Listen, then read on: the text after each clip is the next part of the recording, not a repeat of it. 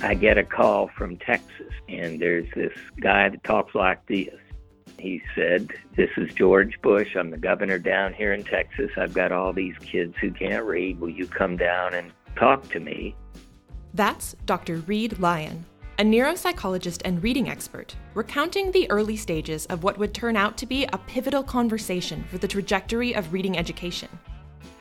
Though Lyon was not a supporter of the Republican Party, he agreed to meet with then Governor Bush, as well as future First Lady Laura Bush and former First Lady Barbara Bush. Now, the one thing I saw quickly is that they were very sincere about their passion to help kids develop literacy. Lyon was taken with the Bush family's genuine commitment to the cause of literacy education in the United States. So in 2001, after George W. Bush was elected president, Lyon, who also spent time as a dean, department chair, and professor at multiple universities, agreed to serve as Bush's advisor on the issue of federal literacy initiatives. This was the beginning of a partnership that would make major progress in informing the public about the need for evidence based literacy instruction.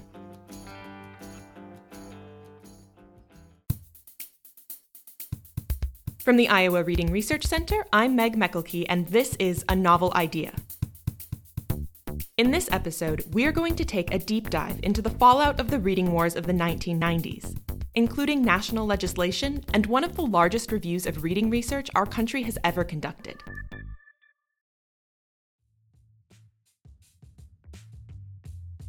Nowadays, the National Reading Panel is frequently celebrated as a major milestone in the development of the science of reading movement. Its findings are cited by educators and activists alike, and in many ways, the report functions as the linchpin of the contemporary science of reading movement. However, this panel was not actually the first federally funded review of existing reading research to occur during this era. So in 1996, the NIH, my group, and the Department of Education funded the National Academy of Sciences to review all of the literature on beginning reading and early literacy instruction. The National Academy of Sciences is a private nonprofit research organization that conducted a reading research review in 1996. The goal of this project was to determine which approaches were most effective for teaching literacy. The problem was, the National Academy of Sciences review process did not involve the kind of stringent vetting of studies that National Institute of Health leaders, like Lyon, would have liked. Basically, we wanted study quality to be sifted early on so that the conclusions they were going to make wasn't based on, on stuff that, that was not well designed. The report issued by the National Academy of Sciences ended up being what's called a consensus based report, rather than the evidence based report Lyon and his colleagues were hoping for. Evidence based reports are based on thoroughly vetted, high quality research, in contrast, consensus based reports are defined as, quote, recommendations formed by consensus or agreement among topic experts without an evidence based systematic review. According to Lyon, the decision to issue a consensus based report may have been influenced by lobbying from the era's whole language advocates. As a reminder, whole language is an approach to literacy instruction based on the idea that children learn to read naturally, through exposure, and that explicit instruction in decoding and other foundational skills is therefore unnecessary. Generally speaking, whole language theories tend to be based on case studies and anecdotal evidence, rather than the hard data that typically forms the foundation of an evidence based report. Thus, one can see why whole language advocates might be in favor of a consensus based review. However, Lyon was not satisfied. I was really concerned that this group was going to publish a set of recommendations where the science wasn't validated. Lyon took his concerns about the National Academy of Sciences review to legislators and lobbyists whom he had briefed previously on issues of literacy education in the United States. These policymakers tasked Lyon with developing legislation to support the creation of a new review panel that would be thorough, meticulous, and above all, evidence based. In response, Lyon wrote the legislation for what would come to be known as the 1997 National Reading Panel, a monumental undertaking that many hoped would put an end to the so called reading wars once and for all.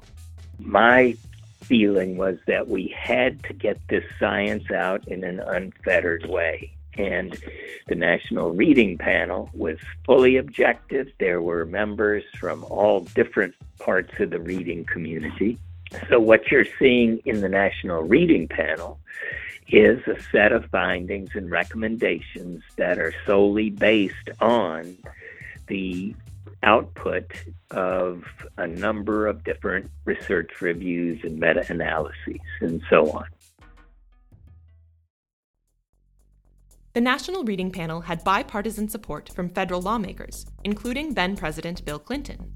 The panel's goal was to conduct a review of all the existing research regarding early literacy instruction, a body of work containing more than 100,000 studies. Essentially, they wanted a panel appointed that would make a determination of fact as to what did the research say. This is Dr. Timothy Shanahan, a reading researcher and distinguished professor emeritus from the University of Illinois at Chicago, who served on the National Reading Panel. Because what they were hearing was it wasn't just that one side was arguing for one kind of instruction and the other side was arguing for another kind of instruction. Both groups were saying the research is on our side. The research proves that what we're doing is the right thing to do.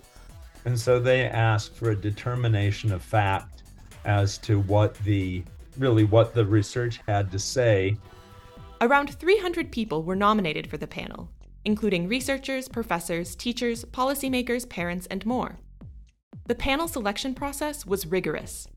Officials wanted to avoid stacking the committee with extremists from either side of the reading wars. What they did is they made a call for public nominations, and you know both the Department of Education and NICHD could make nominations, but so could various professional groups and individuals and so on. Once applicants were nominated, they were vetted by officials from both sides of the decoding versus whole language debate, with NICHD Director Dr. Duane Alexander and U.S. Secretary of Education Richard Riley making the final decisions. I guess the two sides had to somehow sit in a room and go, you know, we'll let you have Tim Shanahan if you let us have, you know, I, I don't really know how that happened, but it, it, it had to be something like that. Ultimately, Shanahan and 14 other individuals were selected to participate, with one person dropping out immediately after the review began. And so then it, I got a phone call from, I believe, the director of NICHD asking if I would be willing to serve. And I remember my response being, okay, so we're going to do this. It's going to be very controversial. We're not going to get paid. And it's going to be a lot of work. Yeah, it sounds perfect for me. I'll do that. So I accepted. According to the National Institute of Child Health and Human Development, or NICHD, the panel had three primary goals. First, to determine whether existing research was sufficiently ready for classroom application. Second, to identify appropriate means for communicating this research to school administrators and educators. And third, to identify gaps in the existing research and create a plan for closing those gaps. Additionally, like the National Academy of Science review, the panel would attempt to determine which methods of teaching children to read were most effective according to the reviewed research. Some whole language supporters protested the panel's creation as inherently unfair. Issues cited included the facts that the stringent nomination eligibility criteria eliminated a number of experts from consideration for the panel, and that the NICHD, the entity responsible for the selection of panel members, had conducted a significant body of research with findings that supported decoding emphasis instruction. Duane Alexander, the director of the NICHD, and the man responsible for many aspects of the panel's creation, responded to these criticisms saying, An important feature of this report will be that everyone has had a chance to contribute. Convened meetings of the panel will be open to the public and announced in advance. Also, the panelists did not just review published research. They were also asked to travel to a variety of regional meetings with local administrators, teachers, and families in order to solicit as many perspectives as possible on the topic of reading instruction. The panel's findings were released on April 13, 2000, in a series of publications, including an executive summary, a teacher's guide, and a massive 480 paged scientific report. This was an evidence based report, the findings of which had undergone a rigorous review process to control for quality and reputability. The National Reading Panel highlighted several techniques that were proven effective at teaching children to read. These included explicit instruction in phonemic awareness, phonics, vocabulary, and reading comprehension strategies, as well as the use of guided oral reading to promote fluency. It is worth noting that one panelist, Dr. Joanne Yatvin, an educator, reading researcher, and former president of the National Council of Teachers of English, did issue a minority report disagreeing with her peers' findings. In her words, whether a review of the existing reading research literature could have provided answers to all of Congress's questions, the panel's obligation was to dig in and find out. I am filing this minority report because I believe that the panel has not fulfilled that obligation. Yatvin's argument centered on two main issues. First, she suggested that the panel's scope was too narrow, largely due to its limited funding, staffing, and time span. While the panel worked for about a year and a half, according to Shanahan, it was originally intended to last only six months. They had to get a, a an additional year extension onto the panel. They really thought this would be like a medical panel, and would, you know, we'd look at like nine pieces of research and disband. But you know they, they didn't quite it, it, this was less like saying is breast cancer screening of value to women under the age of 40 which is a very very specific kind of thing that how do you best teach reading it would be like saying what are the things that we could do that would protect people's health well that, that becomes you know much larger in addition to her concerns about the panel's limited time span Yatvin argued that the panel ought to have focused its attention on assessing, quote, the validity of the claims of various commercial programs. In an appendix to the report, Yatvin outlined several, quote, hot topics that she believes the panel should have addressed, including decodable texts, invented spelling, and access to quality literature. Yatvin also questioned whether the assessments done by the panel would provide practical support to educators. According to her report, these reviews show comprehensive and painstaking work by the subcommittees. They will prove valuable, I think, to other experimental researchers as they seek to expand the body of knowledge on those topics and fill in the gaps. On the other hand, the reviews are of limited usefulness to teachers, administrators, and policymakers because they fail to address the key issues that have made elementary schools both a battleground for advocates of opposing philosophies and a prey for purveyors of, quote, quick fixes. Yatvin suggests that the panel's findings should have been subjected to an external review by educators before their publication. She also argues that the panel's conclusions fail to recognize practical barriers to the implementation of their recommendations, though she does not provide specific examples. In a letter to the National Reading Panel, included as an appendix to her full minority report, Yatvin also criticizes the National Reading Panel for a failure to include ethnographic research or research into the effects of home culture on children's literacy development. Yatvin's dissent is often cited by contemporary whole language advocates as a reason to discount the findings of the National Reading Panel. It is true that Yatvin highlights some limitations and potential blind spots of the panel. However, the rest of the panel's members were in agreement that while existing research was not perfect, it did confirm one thing. Early readers needed explicit instruction in both language comprehension skills and decoding skills if they were to succeed as readers. All that said, the public response to the National Reading Panel's results was relatively limited at first.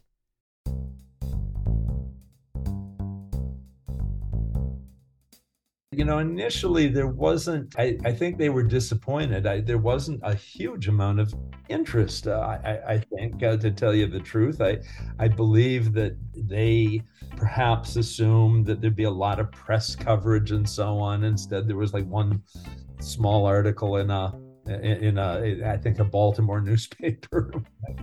this again from Timothy Shanahan. But if in 1998 Bill Clinton was president, 1997 Bill Clinton. So this was under you know his auspices, uh, and I don't care whether it's the president of the United States or the president, you know, your your school superintendent in your local district. Typically, when they leave, the, the the next guy kind of goes, I don't want anything to do with his stuff. I'm going to have my own programs and my own. I'll make my own mistakes. So the assumption was it was a dead letter. However, despite these assumptions, Shanahan says it was actually after George W. Bush entered the White House in 2001 that the National Reading Panel finally received its moment in the spotlight. what happened, of course, is when George W. Bush became president, he had been a very education focused governor in Texas, and his focus specifically was on reading education. When he became president, you know, the initial legislation that he wanted to put through, trying to be an education president, the term at the time, was to reform reading education. And essentially, they put through policies that said that if you were, we're going to spend, you know, $5 billion on reading education, and we've got all this money that already is going at something like $10 billion already going to Title One, it all has to focus on the findings of the National Reading Panel. and so all of a sudden it was important. the policy that Shanahan is referring to here was called Reading First and it was one of the most significant pieces of reading legislation we have seen in the past several decades. So, therefore, we tripled the amount of federal funding for scientifically based early reading programs. We got money in there for to make sure teachers know how to teach what works. We've got money in there to help promote proven methods of instruction. There are no more excuses as far as I'm concerned, about not teaching children how to read. We know what works. The money's now available, and it's up to each local district to make sure it happens. That's President George W. Bush in 2002, introducing the launch of Reading First, a program with a troubled and often controversial history. It was part of Bush's signature No Child Left Behind initiative and was co devised by Reid Lyon and congressional assistant Bob Sweet. The goal of the program was to increase funding for schools that agreed to use, quote, scientifically based reading instruction in their K 3 classrooms. Reading First included an increased amount of time spent teaching decoding skills such as phonics, and also moved away from the cueing system and other whole language methodologies. Billions of dollars were dedicated to the implementation of Reading First, making it a very large, very public commitment to the field of reading science the most exciting thing about this was this combination of, of Democrats and Republicans saying, not only do we want to put money into poverty schools, but we want to see that that money gets used to educate the kids better. No one had really ever done that before. very, very exciting. It was also around this time that terms like scientifically based reading research and scientifically based reading instruction began to seep into educational discourse. Abbreviated as SBRR and SBRI respectively, these two terms were the early 2000s equivalent to the science of reading. Even as Reading First began to flounder, educators and policymakers alike stayed desperate to implement the latest in quote, evidence based literacy instruction. And while the National Reading Panel had never stated that scientifically based reading instruction included only decoding instruction, this did tend to be the focus of many curricular revamps, including Reading First. Unfortunately, despite the program's promising start, its implementation was met with an overall mixed response. First, the program was plagued by criticisms of mismanagement from its very inception. In 2007, Edward Kame'enui, one of its head officials, was removed following allegations of corruption. The poor fellow who was in charge of, of reading first, you know, was, I think, getting pushed and pulled a, a number of ways and ended up making some choices that certainly looked like he was favoring particular commercial programs over other ones. And so he ended up in conflict of interest and, and corruption kind of charges. Then, in 2008, the National Center for Education Evaluation and Regional Assistance, a branch of the Institute of Education Science, or IES, conducted a study using test results from 248 schools analyzing the effects of reading first on student learning. For sure, there were large impacts on word level skills, phonemic awareness, decoding, word recognition. The rub was that the IES study, the Institute for Education Sciences study, did not find impacts on comprehension.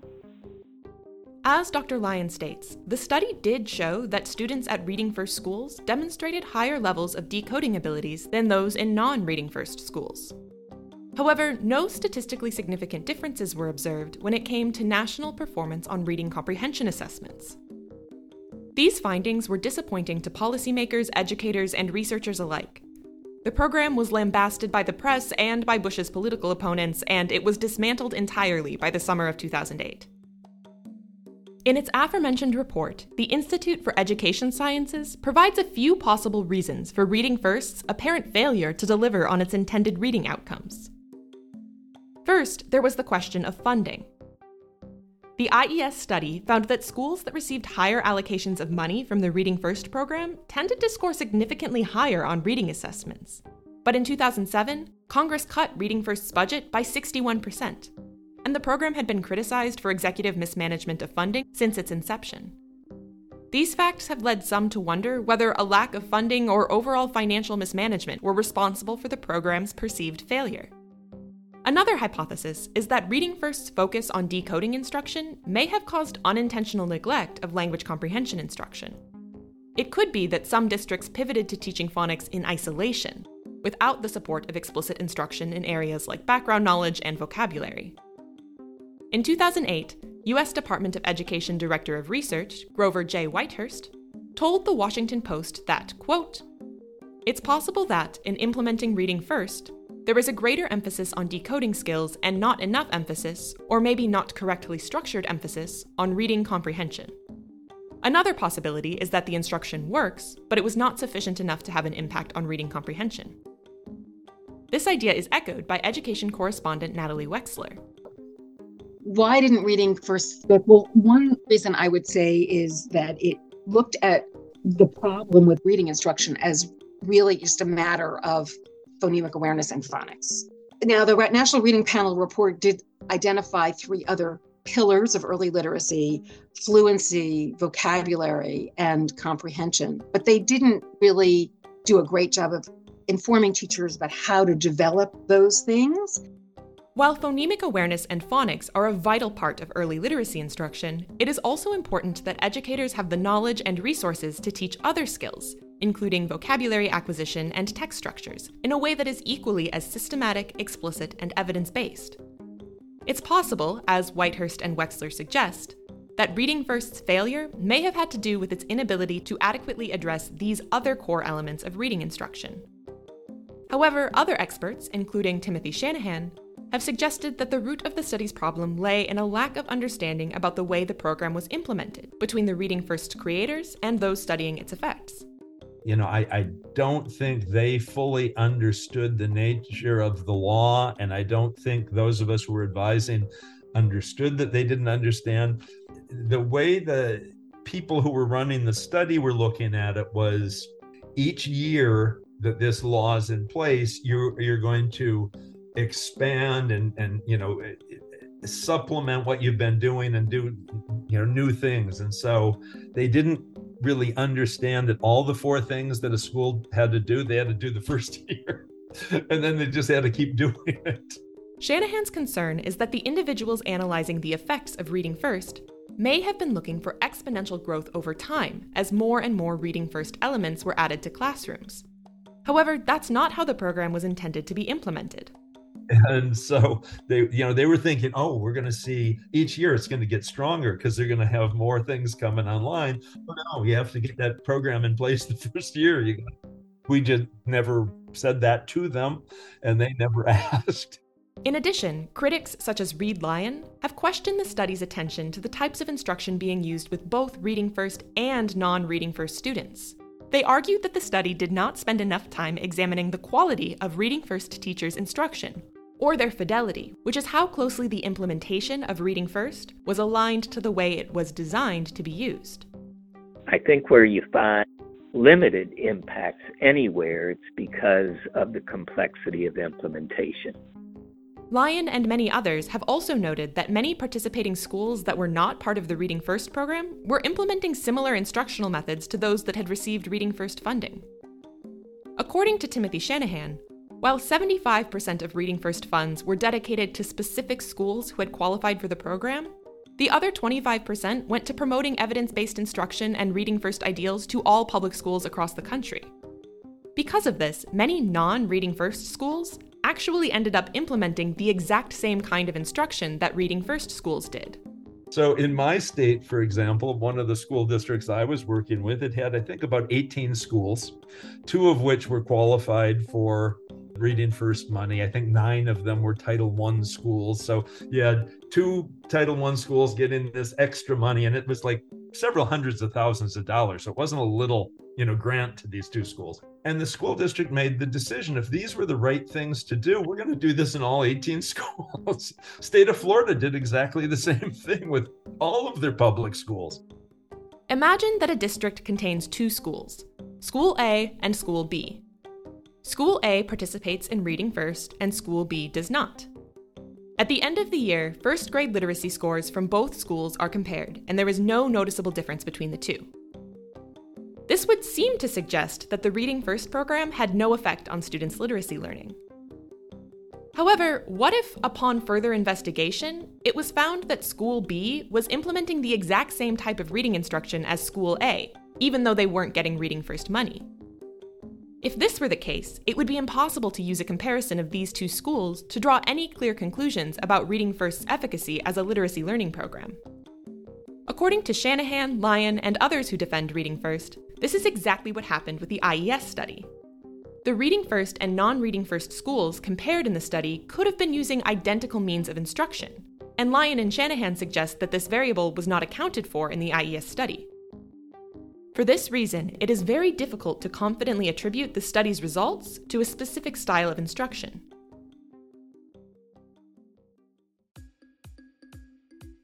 Also, it's worth noting that Reading First did have some successes in a situation like that, the only thing you could look at is was reading achievement going up during that period of time nationwide, and in fact, it was. and so that's you know i think uh, what was really going on is this initiative that maybe seemed very targeted wasn't very targeted. It was really kind of a nationwide effort to improve schools. It actually worked in that sense because when they ended it it was the last time we've seen reading achievement going up in the united states. Additionally, the Reading First program greatly increased educators' access to quality professional development materials, and it also led to increased funding for many underserved schools. Furthermore, it created a big push for policymakers and other officials to educate themselves on the field of literacy instruction and to develop an interest in facilitating the implementation of evidence based instruction in public schools.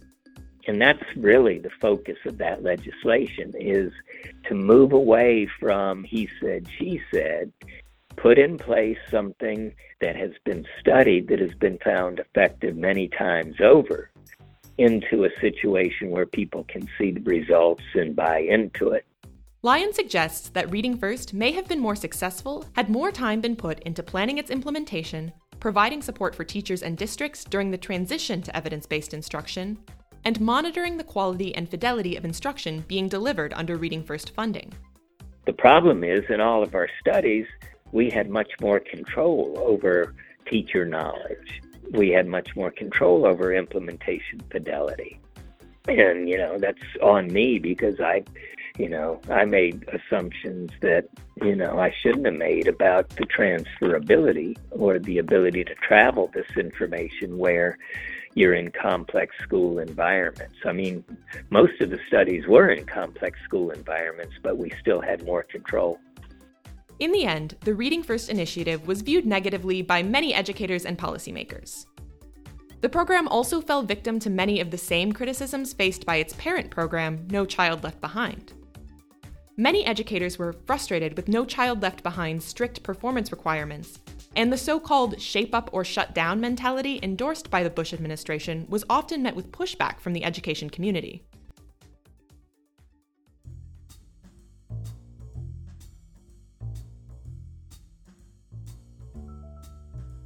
The apparent failure of the scientifically based Reading First program opened the door for whole language advocates to regain the ground they had lost in the 90s. This time, the charge was led by whole language superstar Dr. Lucy Calkins via an approach to teaching called balanced literacy. Calkins, a Columbia University professor and literacy specialist, is a huge name in whole language circles. An extensive amount of writing and journalistic reporting has been done on her repertoire of balanced literacy educational materials, and what many literacy researchers and other critics have called their flawed empirical foundations. Terms like balanced literacy and balanced reading can be difficult to define. They aren't always used in the same contexts, and they have historically been leveraged by both pro phonics and pro whole language activists as a way to make curriculum proposals more palatable. After all, who doesn't like balance? The problem is, the term balanced literacy is often co opted by advocates of instructional approaches that are not evidence based. Today, it is frequently used to describe an approach to literacy instruction that looks largely indistinguishable from whole language. The term whole language sort of got a bad odor associated with it. And so educators decided, well, we need a new name. And maybe what sounds like a new approach.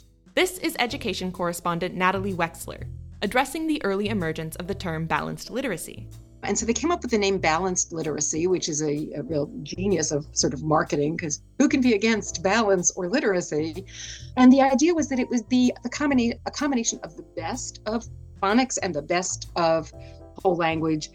Many balanced literacy curricula feature minimal, if any, systematic teaching of basic skills such as decoding and phonemic awareness. And for that reason, they are largely avoided by advocates of the science of reading. The problem is that the leaders of the balanced literacy movement really came out of the whole language movement and they brought with them their skepticism about phonics. And so what you end up with is a you know sort of haphazard injections of phonics, but they were simultaneously still encouraging kids to look at pictures and look at the context and guess. Lucy Calkins' Units of Study is a particularly famous balanced literacy curriculum. This program bears many similarities to the three cueing system, as it includes a series of cues Calkins calls SMV, or structure meaning visual. It has historically lacked an emphasis on comprehensive or explicit phonics instruction, and a range of institutions, including EdReports and the Texas Center for Learning Disabilities, have claimed that the program does not align with the tenets of the science of reading. Then we have balanced literacy coming in, where you have a little piecemeal of phonics, and that's you know that's certainly better than nothing, but it's not what you need. You need systematic, explicit instruction that really goes after the reading brain circuits. That's UCLA neuroscientist and reading researcher Dr. Maryanne Wolf, describing one of the most common pitfalls of balanced literacy programs their failure to include explicit and systematic instruction in foundational reading skills. And Calkins was not alone. Two other major players in the rise of balanced literacy during the late 90s and early 2000s included classroom educators and professors Irene Fountas and Gay Sue Pinnell. They published their first work, Guided Reading Good First Teaching for All Children, in the mid 90s, and their work continues to have a massive influence on the way reading is taught in the classroom today. For example, Fountas and Pinnell are often credited with popularizing the concept of leveled literacy intervention, where students are provided with books that are intended to match their current reading ability and grade level. However, unlike decodable readers or other science of reading aligned instructional tools, leveled readers typically lack a systematic design and often include detailed illustrations that make it easier for students to compensate for reading difficulties with guessing. Research indicates that these types of reading strategies are detrimental to becoming a proficient reader. Even before the public collapse of Reading First, balanced literacy teaching methods had been quietly climbing in popularity in the nation's largest school district. In 2003, New York City Mayor Michael Bloomberg announced that the city would be pivoting to a balanced literacy approach to reading and writing instruction. This would include the introduction of leveled readers into school libraries and a heavy focus on Calkins' workshop models of instruction. According to a 2022 New Yorker article, Calkins devised the first Units of Study program in only a handful of weeks, in direct response to New York's decision to pivot to balanced literacy. Like California, New York has a large influence on national education trends. Thus, the choice to adopt a balanced literacy curriculum would not only have major impacts for the huge population of children living in the city, but could also set an example for districts across the country to replicate. From the moment it was introduced, Bloomberg's proposal, which was led by Chancellor Joel I. Klein, was met with harsh criticism from decoding advocates across the country. According to the New York Times, Reid Lyon disparaged the program as lacking the support of any reputable evidence, meaning that the city risked losing millions of dollars in federal funding for its complete refusal to align with the national standard of science based reading instruction. Lorraine Skeen, a retired principal from one of New York City's top ranked public schools, was hired to supervise the implementation of the new literacy curriculum. In her role as instructional superintendent, Skeen visited schools and classrooms across the district, and what she saw was deeply concerning. In a 2005 interview with PBS, Skeen said, What I saw was that teachers were floundering. They had taken the books away from the teachers, they had taken the teachers' guides. Children were not supposed to be directly taught. Because the way of teaching reading was so murky, it took teachers a much, much longer time to teach even a little bit of reading. Despite Skeen's hesitations, the curriculum soon gained popularity across the city. Supporters of the program were quick to point out that it did technically include a phonics component, arguing that this meant that the curriculum did meet the recommendations of current research. New York schools were intended to use a program called Month by Month Phonics to supplement reading instruction for early learners. However, this program did not adhere to the recommended practices of systematic and explicit instruction. Rather than directly teaching students rules of phonemic awareness and alphabetics, the program encouraged them to learn through exposure to activities such as rhyming games and tongue twisters. According to a 2003 article in the New York Times, multiple respected reading researchers contacted Chancellor Klein within a month of the curriculum announcement, expressing their concerns with the quote, woeful inadequacy of the month by month phonics program. Despite these words of warning from various experts in the field, the city pushed ahead with its plan and implemented this new instruction in schools across the district. Over the next year, several schools in the city performed so poorly that the federal government threatened to cut their funding if month by month phonics was not replaced. An evidence based program called Foundations was introduced in some of these schools. However, within the next few months, phonics instruction was made entirely optional for schools throughout the city. This was when Lorraine Skeen decided she'd seen enough telling PBS that, quote, I decided to leave because it wasn't ethical to force people to do what I knew was wrong for children.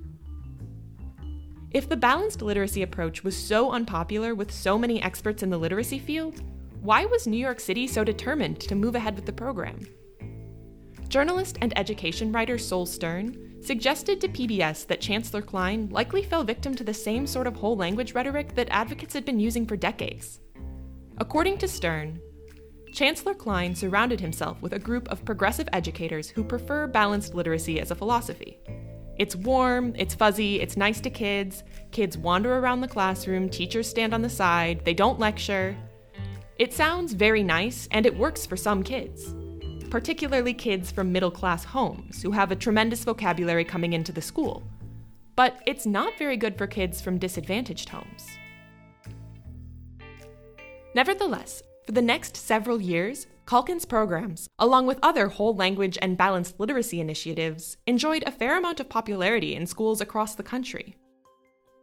A 2019 survey conducted by two nonprofit news organizations, Chalkbeat and The City, found that Calkins' curriculum was by far New York City's most popular reading program, with 48% of the 600 participating schools reporting its use, it is only recently that schools in this district have begun to consider an explicit shift away from balanced literacy, as part of a 2022 initiative spearheaded by New York City Department of Education Chancellor David Banks and Mayor Eric Adams.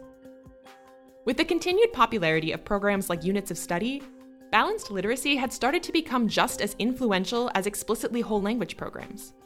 In response, the International Dyslexia Association coined the term structured literacy in 2016 to describe the explicit, systematic approach to literacy instruction that researchers like Samuel Orton had been advocating for for decades. Sometimes structured literacy is described as the practical application of the science of reading. Many decoding emphasis advocates latched onto this new term as the perfect way of describing their perspective. Thus, instead of debating phonics or decoding versus whole language, we now often hear a debate over structured literacy versus balanced literacy, or balanced literacy versus the science of reading. But whatever we call it, the core principles of the debate remain the same, the same as they've been since the days of Horace Mann and Noah Webster. In 2018, when APM Reports senior producer and correspondent Emily Hanford published the podcast Hard Words, a rigorous investigation into the American literacy crisis, the fight for decoding emphasis instruction was reignited across the country. Now, here we are, five years later, and that fight is still raging, leaving us with one central question Where do we go from here? Find out in our final episode of A Novel Idea, featuring insight from one very special guest. All right. Thanks, Meg. All right. Bye.